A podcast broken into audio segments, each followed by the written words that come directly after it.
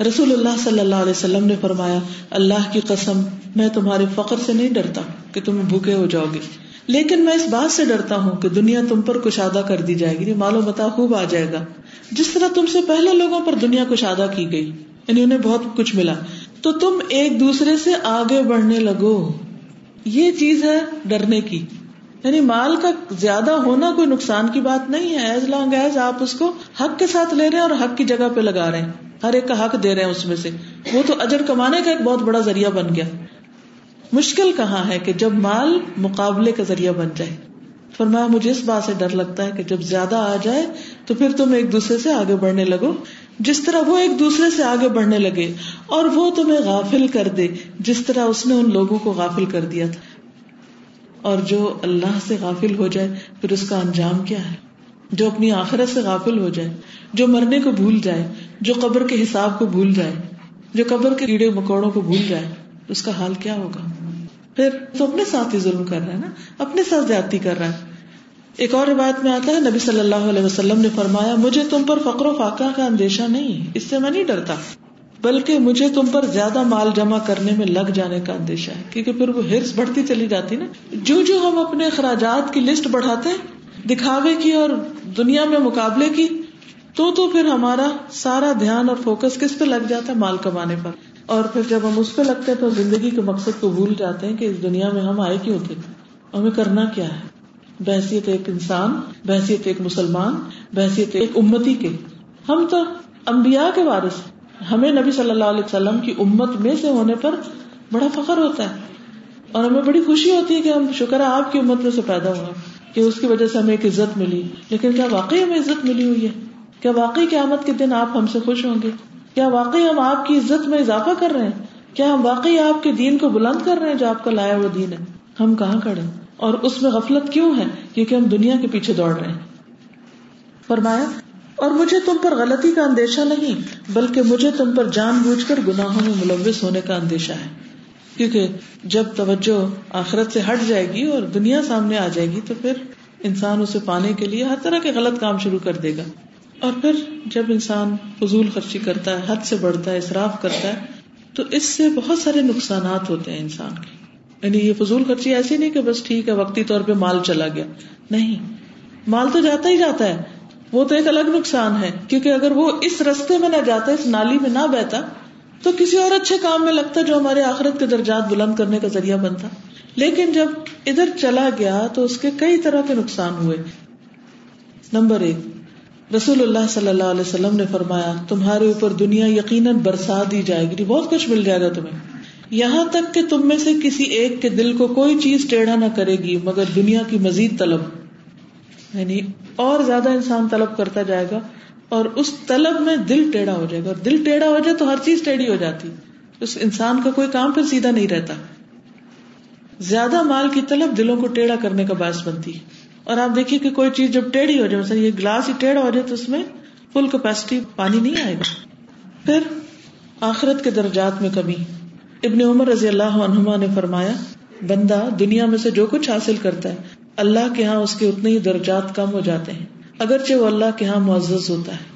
یعنی اللہ کے یہاں اس کا مقام ہے، لیکن درجوں میں کمی ہو گئی۔ کیوں؟ کیونکہ جو کچھ اس نے پایا، جو کچھ اس کو ملا، اس نے اسے حق کی راہ میں نہیں لگایا، نہ حق میں لگایا۔ اور مزید کی اور طلب ہے، اور خواہش ہے۔ پھر بعض اوقات وہ طلب اتنی زیادہ ہو جاتی ہے، وہ شہوت کا درجہ اختیار کر جاتی ہے، حتیٰ کہ انسان دنیا کے بدلے دین کا سودا کر دیتا ہے۔ سودا کا مطلب ایکسچینج کرنا۔ یعنی آپ دین کا رستہ چھوڑ کے، دین کا کام چھوڑ کے دنیا کے کاموں میں لگ گئے۔ رسول اللہ صلی اللہ علیہ وسلم نے فرمایا، لوگ معمولی دنیاوی ساز و سامان کے بس اپنے دین کو فروخت کر دیں گے۔ یعنی کہ دین کے شعر ہوں یا عبادات ہوں یا کوئی بھی جو ان کی ذمہ داریاں ہوں، اس کے بدلے وہ دنیا کے پیچھے دوڑنے لگے۔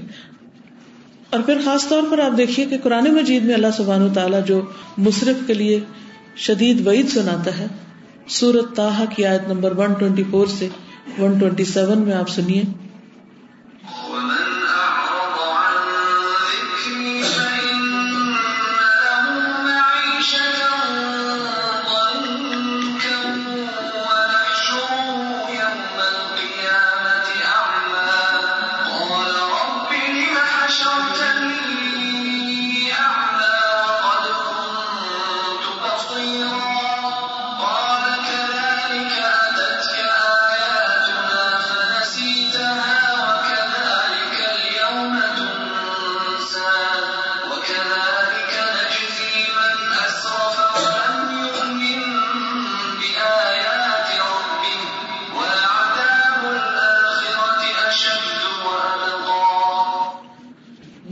زیادہ حفظ، مال کی محبت اور مال کو غلط رستوں پر خرچ کرنے کا سب سے بڑا نقصان یہ ہوتا ہے کہ انسان اللہ کی یاد سے منہ مو موڑ لیتا ہے۔ اس کی یاد میں کمی ہو جاتی انسان غافل ہونے لگتا ہے۔ غفلت کا شکار ہو جاتا ہے۔ اور جو غافل ہو جائے، اس کا نقصان کیا ہے؟ وہ اس آیت کے ترجمے میں دیکھیے۔ فرمایا، اور جو میری یاد سے منہ موڑے گا، تو اس کی زندگی تنگ ہو جائے گی۔ اور قیامت کے دن ہم اسے اندھا کر کے اٹھائیں گے۔ وہ کہے گا، اے میرے پروردگار، تو نے مجھے اندھا کر کے کیوں اٹھایا؟ حالانکہ دنیا میں میں آنکھوں والا تھا۔ اللہ تعالیٰ فرمائے گا، جس طرح ہماری آیات تمہارے پاس آئی تو تم نے انہیں بلا دیا۔ ہماری آیات آئی قرآن پڑھا، پڑھ کے بلا دیا کہ کس وقت کیا عمل کرنا تھا۔ اسی طرح آج تو بھی بلا دیا جائے گا۔ اور جو شخص بھی حد سے بڑھ جائے اور اپنے پروردگار کی آیات پر ایمان نہ لائے یعنی ان کو سنجیدگی سے نہ لے، ان پہ عمل نہ کرے، ہم اسے اسی طرح سزا دیں گے کہ قیامت کے دن وہ اندھا اٹھے گا۔ اور آخرت کا عذاب تو شدید اور باقی رہنے والا ہے۔ قرآن مجید کے اگر آیات پر آپ غور فرمائیں تو آپ کو پتا چلے گا کہ بہت دفعہ جہاں سزا کی بات ہوتی ہے، وہ عمل سے بڑی مشابہ ہوتی انسان جس طرح کا عمل کرتا ہے، قیامت کے دن اسی قسم کی سزا اس کو ملے گی۔ اب یہاں اس کو اندھا کر کے اٹھائے جانے کا مطلب کیا ہے؟ کہ دنیا میں وہ بلائنڈ رہا، اندھا رہا، اس نے حق کو نہیں دیکھا۔ اللہ کی بات کو بھول کر خواہشات اس کے اوپر آ گئی جیسے عام طور پہ آپ دیکھیے، صرف دین کے معاملات میں نہیں، دنیا کے معاملات میں بھی جب کسی انسان پر خواہش نفس غالب آتی ہے، تو وہ اس کو اندھا کر دیتی۔ مثلاً، کسی چیز کی محبت اس کو اندھا کر دیتی۔ مثلاً بازوقت اولاد کی محبت انسان کو اندھا کر دیتی، اسے کوئی اور نظر نہیں آتا پھر۔ شوہر کی محبت، بیوی کی محبت ماں باپ کے حقوق دینے سے اندھا کر دیتی۔ اسی طرح بعض مثلاً آپ نے دیکھا ہوگا کہ بچے ایسے راہ جاتے کسی لڑکی کی محبت میں مبتلا ہو گیا، وہ سارے خاندان کی عزت کو داؤ پہ لگانے کو تیار۔ ماں باپ دیکھ رہے ہیں کھلی آنکھوں سے کہ یہ گزارا نہیں ہونے والا، یہ میچ نہیں بنتا۔ لیکن وہ جو وقتی طور پر ایک دل میں آ گئی ہے بات، اس کی وجہ سے وہ بلائنڈ ہو چکے ہیں، انہیں کسی کی بھی پرواہ نہیں۔ کہ ماں باپ کی عزت جاتی ہے یا کوئی اور نقصان ہوتا ہے، دنیا کا ہوتا ہے یا آخرت کا ہوتا ہے، بالکل ٹوٹل بلائنڈ ماں باپ ان کو سمجھاتے ہیں، دکھاتے ہیں، انہیں بتاتے ہیں کہ دیکھو یہ سامنے کیا آ رہا ہے، کیا کیا نقصان انہیں کوئی سمجھ نہیں آتی۔ کہتے ہیں، ہم نے کوئی دوسری بات ہی نہیں سوچنی، ادھر ہی شادی کرنی۔ اور کتنی دفعہ ایسے ہوتا ہے۔ اور آج کل تو یہ چیز اتنی عام ہو گئی ہے کہ ایسی پسند کی شادیوں کا نتیجہ کیا نکلتا ہے؟ وقتی طور پہ کر لیتے بعد میں کھیل سمجھ کے بات ختم۔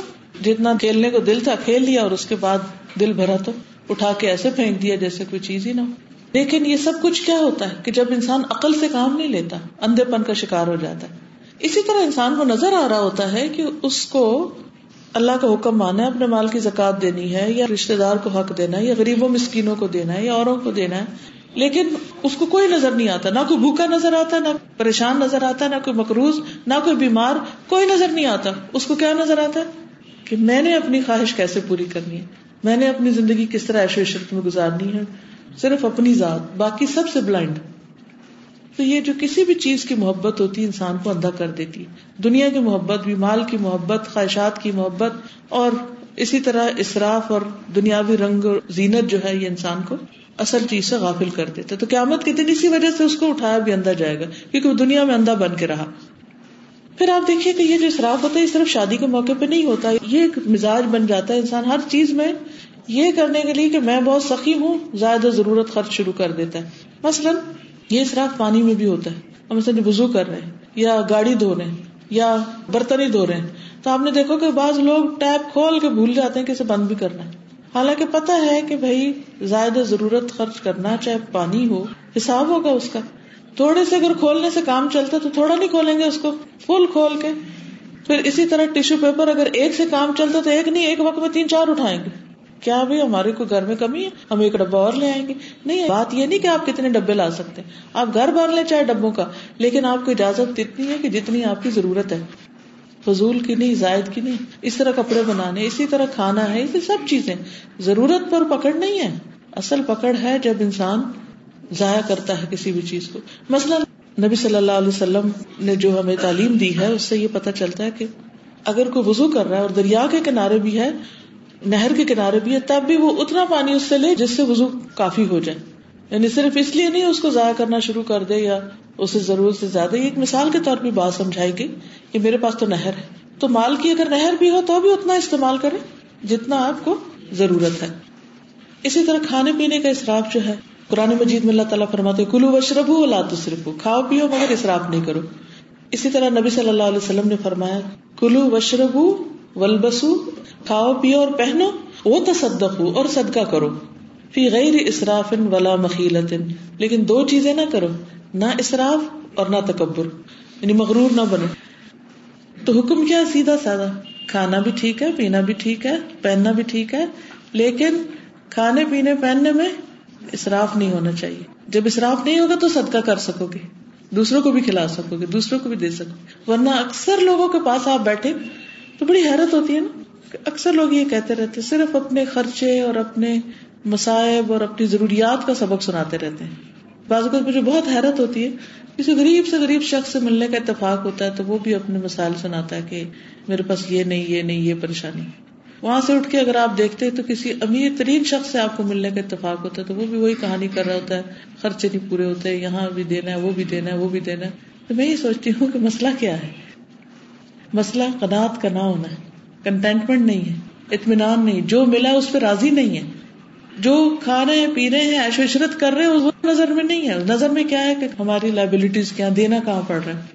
اور خاص طور پر صدقے کے لیے پیسہ نہیں ہے۔ ہر چیز کے لیے صدقے کے لیے نہیں ہے۔ ہم میں سے کتنے لوگ ہیں کہ جو مثلا اپنا کپڑا بنائے تو ساتھ کچھ صدقہ بھی کرے یا آپ کھانا بنائے تو اس میں سے کچھ دوسروں کا حق بھی نکالے نبی صلی اللہ علیہ وسلم کا حکم کیا ہے کہ شوربہ پتلا کر لو اور اپنے ہمسائے کو بھی پوچھو۔ اب ہم کہ نہیں ان کے پاس بہت بھلے ہو۔ لیکن تعلقات کیسے بنیں گے جب تک آپس میں لین دین نہیں ہوگا؟ مگر اب آپ دیکھیں کہ ہمارے کھانے بنانے اور کھانے کا جو اسٹائل ہے، اسے پانی تو ڈالنا ایک مایوب بات ہے کہ اس کو بڑھا کے اوروں کو بھی ساتھ میں لا لیں۔ اللہ کے نبی ابراہیم علیہ السلام کے بارے میں آتا ہے، وہ اس وقت تک کھانا نہیں کھاتے تھے جب تک وہ کسی کو شامل نہیں کرتے تھے وہ ڈھونڈتے تھے کہ اور پاک ہمارے ساتھ کھائے۔ کہ اس کو اسی وقت کھلا سکتے نا، جب دل میں گنجائش ہوگی تبھی دوسرے کو بھی دے سکتے ہیں ورنہ تو سارا اپنے پہ لگانے کی فکر ہوتی رسول اللہ صلی اللہ علیہ وسلم نے فرمایا، مومن ایک آنت میں پیتا ہے اور کافر سات آنتوں میں پیتا ہے۔ ابن عمر کہتے ایک شخص نے نبی صلی اللہ علیہ وسلم کے سامنے ڈکار لی۔ یعنی پیٹ بھر گیا تو پھر ڈکار لی۔ آپ نے فرمایا، اپنی ڈکار کو ہم سے دور رکھو، کیونکہ دنیا میں زیادہ پیٹ بھر کے کھانے والے قیامت کے دن سب سے زیادہ بھوکے رہیں گے۔ کھانے سے منع نہیں، مگر ایک حد میں رہ کے کھاؤ۔ رسول اللہ صلی اللہ علیہ وسلم نے فرمایا، ان قریب میری امت میں ایسے لوگ ہوں گے جو طرح طرح کے کھانے اور رنگ برنگے مشروب طلب کریں گے، طرح طرح کے کپڑے پہنیں گے اور گفتگو میں بے احتیاطی کریں گے۔ بات کرتے ہوئے نہیں سوچیں گے کہ کس کا دل دکھا رہے، کس کو تانا دے رہے کس کی گیبت کر رہے کسی کا مزاق اڑا رہے اور طرح طرح کی سواریوں پہ سوار ہوں گے۔ وہ میری امت کے بدترین لوگ ہوں گے۔ یعنی ویسے ان کے پاس کرنے کا کوئی کام نہیں ہو۔ ان کی ساری توجہ کس پہ؟ نئے ماڈل کی گاڑی ہو اور طرح طرح کے لباس ہو ہر نیا آنے والا کپڑا ہم ٹرائی ضرور کریں۔ پھر اس طرح کھانوں میں بھی بہت ورائٹی ہو۔ ٹھیک ہے، اللہ نے حلال، طیب ہمارے لیے جائز کیا ہے۔ اعتدال سے جو ہی ہٹتا ہے انسان اور دوسری طرف جاتا ہے تو وہاں پکڑ ہونی شروع ہو جاتی اب دیکھیے کہ دنیا میں ہم بازو کا ٹیکس سے بچنے کے لیے کیا کیا چھپاتے ہیں آمدنی میں سے۔ لوگ بہت کچھ کرتے ہیں۔ لیکن اللہ کے ہاں وہ تو آپ کے پاس جو کچھ ہے سب اس کے ریکارڈ میں وہاں سے تو نہیں چھپا سکیں گے۔ تو اس لیے بہت ضروری ہے کہ یہ دیکھ لیں کہ ہم جو کمال کے خرچ کر رہے ہیں، اس کا حساب کیا دیں گے؟ ایک اور جگہ پر نبی صلی اللہ علیہ وسلم نے فرمایا، انسان نے پیٹ سے بدترین برتن نہیں بھرا، چنانچہ ابن آدم کے لیے کمر سیدھی کرنے کے لیے چند دکھ کافی ہیں۔ اگر اس سے زیادہ کھانا ہی ہو تو پیٹ کے تین حصے کر لے، ایک کھانے کے لیے، دوسرا پانی کے لیے، تیسرا سانس لینے کے لیے۔ حضرت انس فرماتے ہیں کہ آپ صلی اللہ علیہ وسلم اللہ تعالیٰ سے جا ملے اور آپ نے کبھی مسلم بھونی ہوئی بکری نہیں دیکھی۔ کہ پوری کی پوری بکری بھون کر یا وہ روسٹ کر کے آپ کے سامنے رکھ دی جائے۔ پھر اسی طرح دیکھیں کہ کھانے کے علاوہ لباس کا اصراف جس پہ پہلے بھی بات ہوئی، ابن عباس کہتے ہیں، جو تمہارا جی چاہے کھاؤ اور جو جی چاہے پہنو، مگر دو باتوں سے ضرور بچو اصراف اور تکبر۔ یعنی پہن کے انسان کے اندر یہ خیال نہ آئے کہ میں سب سے اچھا لگ رہا ہوں اور دوسرے سب جو ہے ان کو پہننے کا طریقہ نہیں آتا یہ دوسروں کا لباس گھٹیا ہے۔ یعنی تکبر نام ہی اس چیز کا کہ انسان اپنے آپ کو دوسروں سے زیادہ بہتر سمجھے۔ اور یہ خیال کب آتا ہے انسان کے اندر؟ جب وہ واقعی بہت کوشش کر کے ہر ایک سے منفرد نظر آنے کی کوشش میں ہوتا ہے بہت زیادہ مہنگی چیزوں کی طرف جاتا ہے تاکہ کوئی میرے مقابل کرنا خرید سکے۔ اسی لیے بہت سے لوگ ایسی معلومات کسی کو دیتے بھی نہیں۔ نبی صلی اللہ علیہ وسلم نے فرمایا، اس بال یعنی حد سے زیادہ کپڑا لٹکانا۔ اب آپ دیکھیں کہ ہمارے بازو کے دوپٹے یا چادریں جو تین تین گز کی بن رہی، جن کو ہم نے سر پہ اڑنا بھی کوئی نہیں، صرف ایک کندھے پہ لٹکانا ہے۔ یا پھر کپڑا ایسا کہ جس میں بس کپڑا لپیٹا ہوا ہی ہے اوپر، پھر بھی ننگے ہو رہے ہیں۔ سلیو لیس ہے لیکن باقی سارا آگے پیچھے جھالر لگا لگا کے ضائع کیا ہوا ہے۔ تو آپ نے فرمایا کہ کپڑا لٹکانا، تہبند، قمیض اور پگڑی، سبھی میں ممنوع ہے۔ کسی بھی چیز میں ضرورت سے زائد کپڑا استعمال کرنا منع ہے۔ جس نے تکبر سے ان میں سے کچھ بھی لٹکایا تو قیامت کے دن اللہ تعالیٰ اس کی طرف نظر بھی نہیں کرے گا۔ اور اگر اللہ تعالیٰ ہی ناراض ہے تو پھر اتنے خوبصورت کپڑے پہن کے کس کی نگاہوں میں جچ رہے ہیں ہم؟ ابو ہرارا کہتے ہیں کہ رسول اللہ صلی اللہ علیہ وسلم نے فرمایا، ایک شخص دو چادریں پہن کے اکڑ کے چل رہا تھا اور اپنے جی میں اترا رہا تھا تو اللہ تعالیٰ نے اسے زمین میں دھنسا دیا۔ اب وہ قیامت تک مسلسل زمین میں دھنستا چلا جا رہا ہے۔ قانون کی طرف اشارہ ہے۔ یا کوئی اور بھی شخص اس کے علاوہ ہو سکتا ہے۔ بہرحال اصل چیز کیا ہے کہ وہ تکبر اللہ کو پسند نہیں آیا۔ رسول اللہ صلی اللہ علیہ وسلم نے فرمایا، جو شخص توازو کی نیت سے اچھے کپڑے پہننے کی قدرت کے باوجود سادہ لباس اختیار کری اس کے پاس ہے بہت کچھ۔ بازو کا تم کہتے نہیں، ہمارے لیے شراف نہیں، کیونکہ اللہ نے ہمیں بہت دیا ہے۔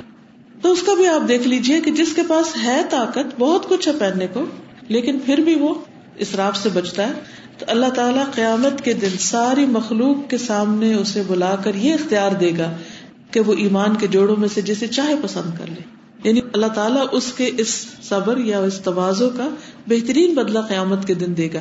وہ دن کہ جب ہر ایک کو چھوٹی سے چھوٹی چیز کی بھی ضرورت ہوگی۔ پھر اسی طرح بناوٹ، سجاوٹ، میک اپ میں اصراف یہ بتائیے کہ ایک دفعہ بیوٹی پارلر جانے کا کیا ریٹ ہے؟ بیس ہزار سے اسٹارٹ کر رہے ہیں۔ اب بیس ہزار سے اگر اسٹارٹ کر رہے ہیں تو اس بیس ہزار کو کتنے دن آپ اپنے منہ پہ رکھتے ہیں؟ اگلی ہی نماز میں جب آپ نے منہ دھو دیا تو بیس ہزار کہاں گئے؟ اب آپ دیکھیے کہ بحثیت ایک مسلمان وزو تو کرنا ہی ہے نا۔ اگر چلو بیس نہیں، پانچ بھی لگا لیے۔ اور نیکسٹ آپ وزو کر کے وہ پانچ آپ سکھ میں بہا کے آ جاتے کیا جواب دیں گے؟ سوچے نا ذرا، غور تو کریں۔ ہم کہتے نہیں آپ تو ایکسٹریمسٹ ہو گئے آپ تو ہمیں کیا باتیں بتا رہے ہیں؟ اس کا مطلب ہے سارا ہم یہ اپنا آپ سجانا بنانا چاہتے وہ عورت ہی کیا جس کو اپنے سجانے کا نہیں پتا؟ کہ وہ خود اپنے آپ کو بھی نہیں سجا سکتی۔ وہ اپنے سجائے جانے کے لیے بھی دوسروں کی محتاج ہے۔ ٹھیک ہے، کہیں ضرورت ہوتی ہے انسان کو کسی کی مدد کی تو وہ لی جا سکتی ہے، لیکن آپ وہ بن جائیں جو آپ ہیں ہی نہیں۔ تو یہ ایک دھوکا بھی اس میں آ جاتا ہے کہ آپ کی شکل ہی بدل جائے، آپ کا ہولیا ہی بدل جائے۔ یہ تو دھوکا دینے میں آ گیا۔ دھوکا دینا اور بھی زیادہ غلط بات۔ اس میں آپ دیکھیے کہ اصل حسن جو ہوتا ہے نا وہ اخلاق کا ہوتا ہے، اصل حسن ایمان کا ہوتا ہے۔ جس کے اندر ایمان ہو، اس کے چہرے پہ ویسے ہی چمک آ جاتی۔ اگر آپ کے دل میں سچائی ہے تو اس کا نور خود باہر شوائیں پھوٹ رہی ہوں گی اس کی۔ تو ہم اندر ٹھیک کر لیں تو باہر خود ہی خوبصورت ہو جائے گا۔ تو خود کو، اور پھر خصوصاً اگر بغیر کسی وجہ کے انسان اپنے آپ کو سجا رہا ہے تو اس کے بارے میں پتا ہونا چاہیے۔ مسلم احمد کی روایت ہے۔ رسول اللہ صلی اللہ علیہ وسلم نے فرمایا، تین لوگوں کے بارے میں کچھ نہ پوچھو کہ ان کا گناہ کتنا زیادہ ہے۔ ان میں سے ایک وہ عورت جس کا شوہر موجود نہ ہو یعنی وہ باہر کے ملک میں ہے یا وہ شہر میں ہی نہیں، وہ اس کی تمام دنیاوی ضرورت میں اس کی کفایت کرتا ہو یعنی اس کو پورا خرچہ بھیجتا ہے ہر مہینے۔ اور وہ اس کے پیچھے دور جاہلیت کی طرح اپنی زینت کا اظہار کرنے لگے۔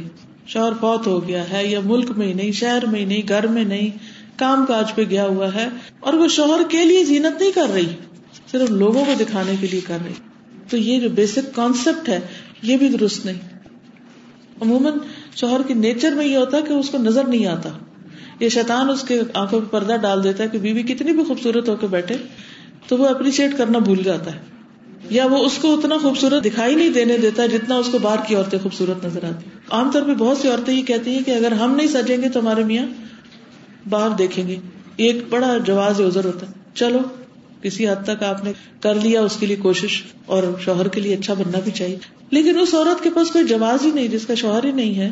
اور پھر وہ بےچارا اس کو دے بھی سب کچھ رہا ہے اور وہ اسی کے حق میں کمی کر رہی ہے اور شوہر کے لیے سجنے بجنے کے بجائے وہ باہر کے مردوں کے لیے بازار جاتے ہوئے، پارٹیوں میں جاتے ہوئے، ایسی جگہوں پہ جاتے ہوئے جہاں سارے مرد اس کو دیکھیں گے، وہاں سچ بن کے جا رہی ہے، تو اس کے تو کوئی جواز قرآن و سنت میں کہیں بھی نہیں ہے۔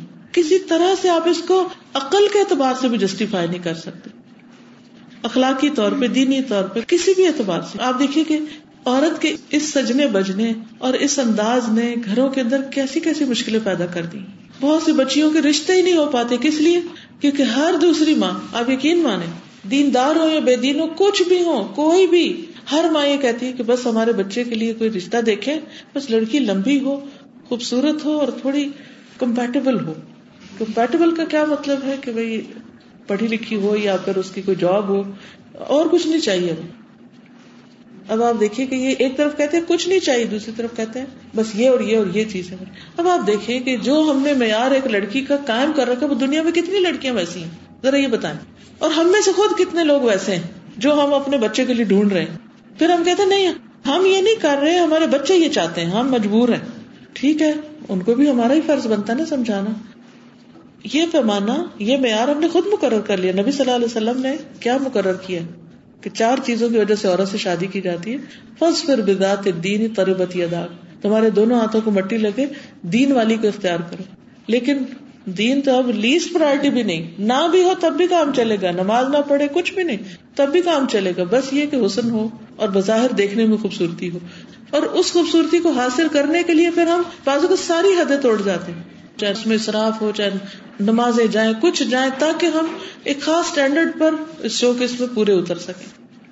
پھر اسی طرح یہ ہے کہ گھروں کی سجاوٹ، اس میں بھی اصراف نبی صلی اللہ علیہ وسلم نے فرمایا، قیامت اس وقت تک قائم نہیں ہوگی جب تک لوگ اپنے گھروں کو اسٹیج کی طرح مزین نہ کر لیں۔ یعنی گھروں کو بھی ایک شو پیس بنا دیں گے۔ بعض اوقات وہ گھر رہنے کے لائق نہیں رہتے۔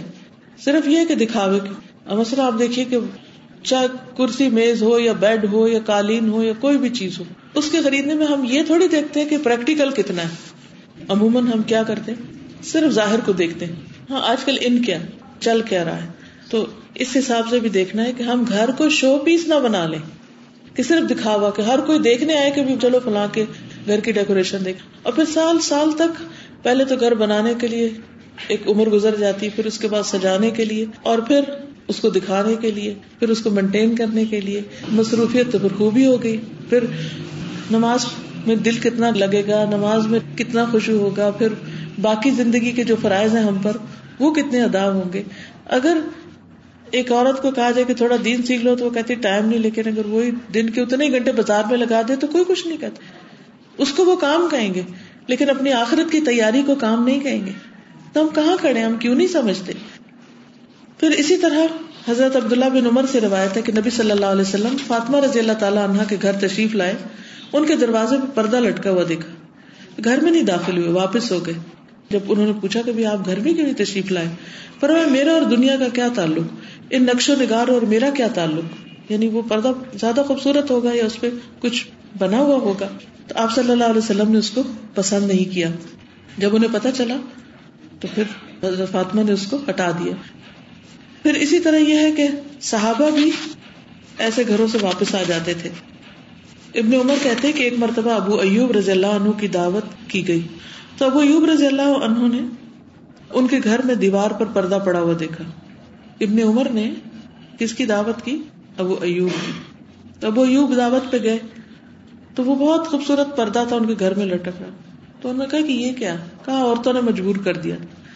اس پر ابو ایوب رضی اللہ عنہ نے کہا کہ اور لوگوں کے متعلق تو مجھے اس کا خطرہ تھا، لیکن تمہارے بارے میں میرا یہ نہیں خیال تھا کہ تم بھی ایسے ہی کرو گے۔ ولہ میں تمہارے یہاں کھانا نہیں کھاؤں گا۔ وہ ناراض ہو کے واپس چلے گئے۔ ٹھیک ہے، ایک عام شخص کے گھر میں ایسا کچھ ہو تو اس کو ہم نہ سمجھ کہہ سکتے لیکن وہ شخص جو دین کو پڑھا لکھا ہو، سمجھتا ہو، پھر وہ اتنا زیادہ اصراف کرے تو اس سے قابل قبول نہیں۔ پھر اسی طرح یہ ہے کہ پتھروں اور مٹی کی چیزوں کو بہت زیادہ سجانا۔ حضرت عائشہ سے مروی ہے کہ رسول اللہ صلی اللہ علیہ وسلم ایک مرتبہ جہاد میں تشریف لے گئے۔ میں نے ایک نقش و نگار والا کپڑا لکڑی کے دروازے پہ لٹکا دیا۔ جب آپ تشریف لائے اور پردے کو دیکھا تو میں نے آپ کے چہرے پہ ناپسندیدگی دیکھی۔ آپ نے فرمایا، اللہ ہمیں یہ حکم نہیں دیتا کہ پتھروں اور مٹی کو کپڑا پہنائے پردہ پردے کے لیے تو لٹکایا جا سکتا ہے، لیکن صرف اس لیے کہ وہ ایک خوبصورت سین پیش کرے تو وداؤٹ اینی پرپز نہیں ہونا چاہیے۔ ہاں آپ نے اگر مثلاً ایک ساؤنڈ پروف کمرہ بنانا ہے یا آوازوں کو کم کرنا ہے، اس صورت میں اگر آپ ایسا وال پیپر لگا لیتے ہیں کہ جس سے کمفرٹ ہو جائے یا آپ کا مقصد ہے وہ پورا ہو جائے، لیکن محض دکھاوے کے لیے ایسی چیزیں ان کا کوئی جواز نہیں۔ رسول اللہ صلی اللہ علیہ وسلم نے فرمایا، ہر تعمیر اپنے مالک کے لیے باعث وبال ہے، مگر وہ جس کے بغیر چارہ نہ ہو، کہ جو ضرورت کی یعنی گھروں کی تعمیر بھی اور کسی بھی جگہ کی ضرورت اگر کچھ بنایا جا رہا ہے تو ٹھیک ہے جسٹیفائڈ ہے۔ لیکن اگر صرف دکھاوے کے لیے تو وہ نہیں۔ پھر اسی طرح یہ ہے کہ مال خرچ کرنے کے معاملے میں ہاں وہ نیکی کے کام ہی کیوں نہ اس میں بھی اعتدال کی ضرورت ہے۔ قرآن مجید میں سورت الفرقان میں اللہ تعالیٰ اپنے خاص بندوں کی صفت بیان کرتے ہوئے فرماتے ہیں، سکسٹی سیون آیت میں۔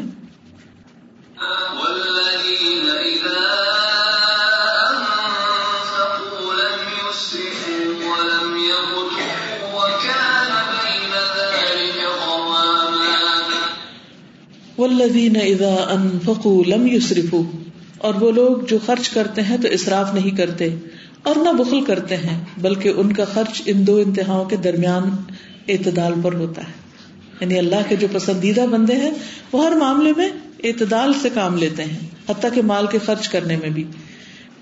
رسول اللہ صلی اللہ علیہ وسلم نے فرمایا، ان اللہ کرے لکم ثلاثن کہ اللہ تعالیٰ تمہارے لیے تین چیزوں کو ناپسند کرتے۔ وہ کیا ہے؟ نمبر ایک قیلا وقالا کہا گیا اور اس نے کہا۔ He said she said he said she said قیلا وقالا وہ ادا اتل مال اور مال ضائع کرنے کو وہ کثرت سوال اور بہت زیادہ سوال کرنے کو۔ اگر آپ کو یہ پتا چلے کہ کوئی آپ کی پسندیدہ ہستی، جیسے دنیا میں آپ کی کسی بات سے خفا ہے، نالا ہے، تو آپ کے دل کا کیا حال ہوتا ہے؟ آپ کو کوئی خوشی نہیں رہتی۔ مثلاً، اگر آپ نے سارا دن اچھا سا کھانا بنایا، محنت کر کے اور شام کو شوہر کو پسند ہی نہیں آیا، یا آپ نے کوئی اچھا کپڑا پہنا اور اس نے دیکھا ہی نہیں، یا آپ نے کوئی بات کی اور اس کو پسند ہی نہیں آئی، تو ذرا سو سوچ کے مجھے بتائیے آپ کے دل کا کیا حال ہوتا ہے۔ آپ اپنے شوہر کو چاہتے ہیں، آپ اس سے محبت رکھتے ہیں، لیکن وہاں کیا حال ہے کہ وہ آپ سے محبت کا اظہار نہیں کرتا، یا وہ آپ کی کچھ باتوں پر تنقید کرتا ہے۔ یا وہ آپ سے بات ہی نہیں کرتا۔ اگر کوئی وجہ نہیں، تب بھی یعنی بلا وجہ گھر آیا اور اس نے کوئی بات نہیں کیا آپ سے۔ سلام نہیں کیا۔ دن کیسا گزرتا ہے؟ لاس فیلنگ ہوتی ہے کہ کیا ہوا؟ گھر کا ماحول ہی سارا خراب ہو جاتا ہے۔ حالانکہ وجہ کوئی نہیں ہوتی، ہو سکتا ہے اس کے ذہن پہ کوئی بات ہو۔ ہو سکتا ہے اس نے سلام کیا ہو اور ہمیں سنانا ہو۔ کچھ بھی ہو سکتا ہے۔ لیکن ہم کہتے ہیں، ایسا کیوں ہوا؟ اسی طرح صرف شوہر نے کوئی بھی جو آپ کا پسندیدہ انسان ہے اگر اس نے آپ کو دیکھ کے سلام نہیں کیا یا خوش ہو کے نہیں ملا یا اس کے چہرے پہ مسکراہٹ نہیں تھی، تو آپ کا حال کیا ہوتا ہے؟ آپ ایک دم پریشان ہونے لگتے ہیں کہ لگتا ہے کہ ہمارے اس عزیز کو ہم سے کوئی ناراضگی ہو گئی۔ چھوٹی سی بات پر بھی ہم پریشان ہو جاتے ہیں۔ یہ تو انسانوں کے معاملے میں ہمارا رویہ ہے کہ جن کو ہم چاہتے ہیں، ہمارا دل چاہتا ہے، وہ ہمیں چاہیں۔ ایسی صورت میں ہمیں کیا کرنا چاہیے؟ اس تکلیف کو ذرا محسوس کرے تب حدیث سمجھ آئے گی آپ کو۔ کیونکہ ہم سنتے ہیں، پڑھتے ہیں، ہم کہتے ہیں نا ہم تو نہیں کر رہے۔ کوئی فرق نہیں پڑتا۔ نو بگ ڈیل لیکن ایسا نہیں ہے۔ کسی کا بھی سوچے جس سے آپ کو محبت ہے اور اس کی تھوڑی سی بے رخی ہو گئی ہے تو آپ کو دیکھ کے صرف مسکرایا نہیں۔ اگلا درجہ کیا ہے کہ اس نے کسی چیز پہ ناپسندیدگی کا اظہار کر دیا۔ مجھے اچھی طرح یاد ہے کہ جب میں کالج میں تھی تو مجھے فلاسفی پسند تھی۔ تو میں نے بی اے میں سبجیکٹ رکھ لیا فلاسفی لیکن میرے والد کو پسند نہیں۔ تو جب میں اپنے سبجیکٹ چوز کر کے گھر گئی تو مجھے کہتے کیا سبجیکٹ رکھے؟ میں نے کہا فلاسفی رکھی کہتے اس کو پڑھ کے کیا کروں گی؟ میں نے کہا مجھے اچھی لگتی۔ کہتے صرف چیزیں اس لیے نہیں کرتے کہ وہ اچھی لگتی۔ کہنے لگے کہ یہ مجھے بتاؤ دنیا میں فلاسفروں نے آج تک کیا کیا ہے؟ صرف باتیں کی ہے نا؟ بحثیں، باتیں۔ نتیجہ تو کچھ نہیں۔ تو پریکٹیکل لوگ نہیں ہوتے۔ اب ادھر سے میری ٹیچر کہیں کہ نہیں، تمہارے جیسے اسٹوڈینٹ جو فلاسفی پڑھنے والے کم ہوتے ہیں اور تمہارا تو ایپٹیچیوڈ ہے اور ایسا ہے۔ ادھر سے والد کہیں کہ نہیں، اس کا فائدہ نہیں، مجھے پریس نہیں کیا انہوں نے، لیکن انہوں نے صرف خوشی کا اظہار نہیں کیا اور تھوڑی سی مجھے سمجھانے کی کوشش کی۔ آپ یقین کریں کہ میں نے اس وقت کہا کہ خواہ مجھے کتنی پسند کیوں نہ میں نہیں رکھوں گی، میں یہ دیکھ ہی نہیں سکتی کہ میرے والد خوش نہ ہو مجھے ان کو ناراض نہیں کرنا، کیونکہ اس طرح میں کچھ نہیں کر سکتی۔ صرف ان کی ناخوشی کو سامنے رکھ کے میں نے سبجیکٹ چینج کر دیا۔ اس کے بجائے میرا خیال عربی رکھ لی میں نے۔ اور اللہ سبحان تعالیٰ نے اس میں اتنی برکت ڈالی کہ آگے پھر ماسٹرز بھی میں نے اسی میں کیا اور آگے الحمد للہ دین پڑھنے کا بھی موقع ملا۔ تو ہم کیوں نہیں سمجھتے کہ جس چیز کو اللہ تعالیٰ پسند نہیں کرتے، اگر ہم وہ کیے جا رہے ہیں، تو ہم کہیں کے بھی نہیں ہیں۔ کوئی برکت نہیں ہماری زندگی میں۔ بلیو می کچھ حاصل نہیں ایسی زندگی سے۔ کہ جس میں اللہ کی رضا نہیں۔ تو چن چن کے اپنے اندر سے ہمیں وہ باتیں نکال دینی چاہیے۔ اس حدیث سے کیا پتا چلتا کہ اللہ کو کیا پسند نہیں؟ تین باتیں پسند نہیں۔ تین باتیں نہیں پسند۔ نمبر ایک، بلا وجہ کی گپ شپ۔ بیکار بولے چلے جانا۔ فضول باتیں کیے جانا۔ بات سے بات بڑھاتے چلے جانا۔ جس کا نتیجہ کچھ بھی نہیں۔ اگر انسان سوچے بھی بات کیا تھی، بات کچھ بھی نہیں ہوتی۔ کوئی فائدے کی بات اس میں نہیں۔ کبھی اپنی ذات کی باتیں کرنا، کبھی اس کی، کبھی اس کی، بلا وجہ کے تبصرے۔ قیلا وقالا اب آپ دیکھیے ہمارے عموماً ٹی وی پہ ٹاک شوز جو ہو رہے ہوتے ہیں قیلا وقالا اس نے یہ کہہ دیا، اس نے فلاں کا یہ کہنا ہے، اب اس کے بارے میں آپ کیا کہتے ہیں؟ بھائی اس نے کہہ دیا کہہ دیا، اب اس پہ ایک اور تبصرہ کر رہا ہے اب اس پہ ایک اور تیسرا شروع ہو گیا۔ اس تیسرے پہ ایک چوتھا شروع ہو گیا اور اس کو بڑی انٹلیکچل ایکٹیویٹی سمجھا جاتا ہے۔ کیا پتے کی باتیں کر رہے ہیں؟ اگر اینڈ آف دا ڈے آپ دیکھیں، ایک ہفتے کے بعد، مہینے یا سال کے بعد دیکھیں اس کو یہ جو اتنی بڑی بڑی باتیں ہو رہی تھی، اس کے بعد نتیجہ کیا نکلا؟ کچھ بھی نہیں۔ تو اللہ تعالیٰ کو بیکار کی باتیں، فضول باتیں سخت ناپسند ہے قبر مقتن عند اللہ ان تقولوا ما لا تفعلون۔ اللہ کے نزدیک سخت ناپسندیدہ بات ہے کہ تم وہ کہو جو تم کرتے نہیں۔ نہ کرنا، نہ کرانا، فالتو کی باتیں کیے جانا۔ آؤٹ پٹ کچھ بھی نہ ہونا۔ تو انسان اپنی گفتگو پر نظر رکھے۔ دوسرا، وہ ادا المال، مال ضائع کرنا۔ یہ جو میں نے ایک لاکھ کے لہنگے کی بات کی ہے نا، یہ ضائع کرنے میں آتا ہے۔ کیونکہ اس کا مصرف کوئی نہیں، سوائے ایک چند گھنٹوں کے دکھاوے کے مصرف نہیں ہے۔ ایسی چیزوں پہ ہمیں توبہ کرنی چاہیے کہ ہم نے کیوں ضائع کیا؟ توبہ کا مطلب ہوتا ہے کہ آئندہ ہم ایسے کاموں میں نہیں شریک، نہ کسی کو مشورہ دینے میں اور نہ کسی کو ایسی چیزوں کی راہ دکھانے میں۔ تیسری چیز، کثرت سوال، بیکار کے سوال۔ یہ کیا ہے؟ وہ کیا ہے؟ مثلاً پچھلے دنوں کسی نے بتایا کہ ایک پلین کریش ہوا تھا، اس میں کچھ لوگوں کی ڈیتھ ہوگی تو وہ افسوس کرنے کے لیے گئے۔ وہ کہتے ہیں کہ میں جب وہاں گئی تو وہاں کچھ اور لوگ بھی افسوس کرنے کے لیے آئے ہوئے تھے۔ اب ایک ماں جس کی بیٹی، اس کا دماد اس کے بچے، اس کا پورا گھر ختم ہو گیا۔ کتنے دکھ میں ہو سکتی۔ لیکن اگر وہ صبر کر رہی ہے تو فضول باتیں کس لیے؟ اب ان سے پوچھا جا رہا ہے اچھا ان کے چہرے سلامت تھے؟ اچھا ان کے آزاد نظر آ گئے تھے؟ اچھا وہ پہچانے گئے تھے؟ اچھا وہ ایسا اچھا وہ ایسا۔ ان سوالوں سے کتنی اذیت ہوتی بھی آپ کو کیا کیریوسٹی ہے؟ آپ کیا سوچ سکتے ہیں کہ جب جہاز پھٹے تو انسان ان کے درجے تو ان کی نیتوں کے مطابق پتہ نہیں اللہ تعالیٰ کتنے بڑے بلند کر دے اور پیچھے صبر کرنے والوں کے بھی۔ لیکن ہم جب بیٹھ کے تبصرے کر رہے ہیں اور فضول کے سوال کیے جا رہے ہیں، کیا مقصد ہے ان کا؟ کبھی کسی کے گھر جا کے اس کے بچے نہیں تو ہر وہ کریت کریت کے پوچھنا، بچے کیوں نہیں تمہارے؟ پھر یہ کیوں نہیں؟ وہ کیوں نہیں؟ ٹھیک ہے، تمہارا کوئی قریبی ہمدرد ہے تو بیٹی ہے، بیٹا ہے، اس کے مقام پہ ہے۔ تو آپ پوچھ سکتے ہیں کوئی مدد کرنے کے لیے یا کوئی دل جوئی کرنے کے لیے یا حوصلہ دینے کے لیے۔ لیکن بے وجہ جس سے ہمارا کوئی خاص تعلق نہیں، وہ پوچھنا چاہے اس کے بچے کیوں نہیں؟ تمہارے کیوں نہیں؟ اس کی شادی کیوں نہیں ہوئی؟ اس کا رشتہ کیا ہوا؟ فلاں۔ اگر انہوں نے بتانا، وہ خود ہی بتا دیں گے۔ آپ کو کیا کام؟ آپ پوچھیں۔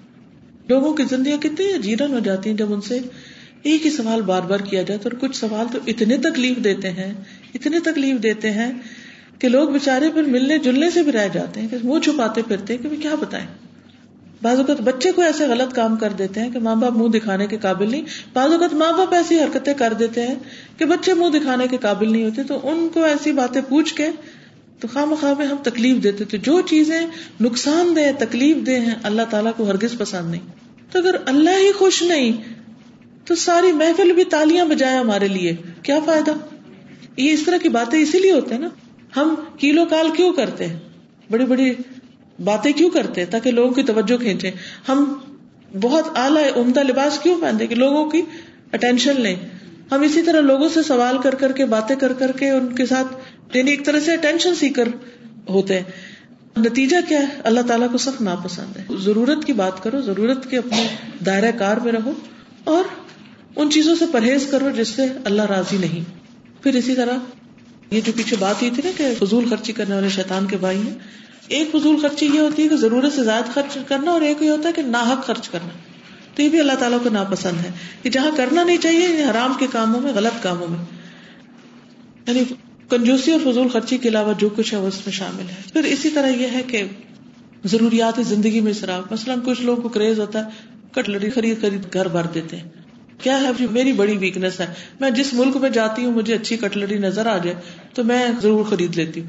اسی طرح کچھ لوگوں کو کراکری خریدنے کا شوق ہے۔ کچھ کو اسی طرح اور چیزوں کا، اگر دیکھا جائے تو صرف اسٹور بھرے ہوئے ہیں، کچھ استعمال نہیں۔ استعمال کچھ نہیں۔ خریدے جا رہے خریدے جا رہے کیا ہے بس شوق ہے شاپنگ کا؟ ضرورت کچھ نہیں، گھر میں بور ہو رہے ہیں۔ چلو بازار چلتے بازار گئے اجی سیل لگی ہوئی۔ سیل سے کیا پتا کام ضرورت پڑ جائے، وہاں سے خرید کے لے آئے۔ لا کے کہاں رکھا؟ اسٹور میں رکھا۔ پھر کچھ عرصے کے بعد آؤٹ آف فیشن ہو گیا، چلا گیا۔ کبھی ہم دیکھے تو ہمارا کتنا وقت اس میں ضائع ہوتا ہے۔ پھر ان کو لا کر رکھنے کا وقت، پھر ان کو سنبھالنے کا وقت۔ کس قدر وقت کے اوپر وقت ضائع کرتے چلے جاتے، جبکہ وہ چیز کام آنی ہی نہیں، نہ کبھی آئی۔ اگر ہم سب اپنے گھروں کو جا کر دیکھیں کہ آج تک کتنی چیزیں جو کبھی کسی کام نہیں آئی اور نہ آئندہ آنی ہے تو کیا کر رہے ہیں ہم؟ پھر گفتگو میں جو اسراف کی بات ہوئی تو ہو بھی گئی۔ اس میں دو حدیثیں اور بھی ہیں اور اسی پر اختتام کروں گی۔ جابر رضی اللہ عنہ سے روایت ہے کہ رسول اللہ صلی اللہ علیہ وسلم نے فرمایا قیامت کے دن میرے نزدیک تم میں سب سے زیادہ محبوب اور قریب بیٹھنے والے لوگ وہ ہیں جو بہترین اخلاق والے ہیں۔ سب سے زیادہ ناپسندیدہ اور دور رہنے والے لوگ وہ ہیں جو زیادہ باتیں کرنے والے ہیں، بلا سوچے سمجھے، بلا احتیاط بولنے والے اور تکبر کرنے والے۔ یعنی یہ قیامت کے دن سب سے دور ہوں گے۔ پھر گفتگو میں بے احتیاطی۔ معاذ بن جبل کہتے ہیں، یا رسول اللہ، جو کچھ ہم بولتے ہیں، کیا اس پہ بھی ہماری پکڑ ہوگی؟ آپ نے فرمایا، معاذ تمہاری ماں تمہیں روئے۔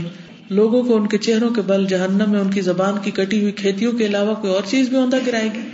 یعنی انسانوں کی زبانوں کے جو امال ہوں گے، وہ انسان کے لیے سزا کا باعث بنے گی اور پھر بندہ ایک بات زبان سے نکالتا اور سوچتا نہیں۔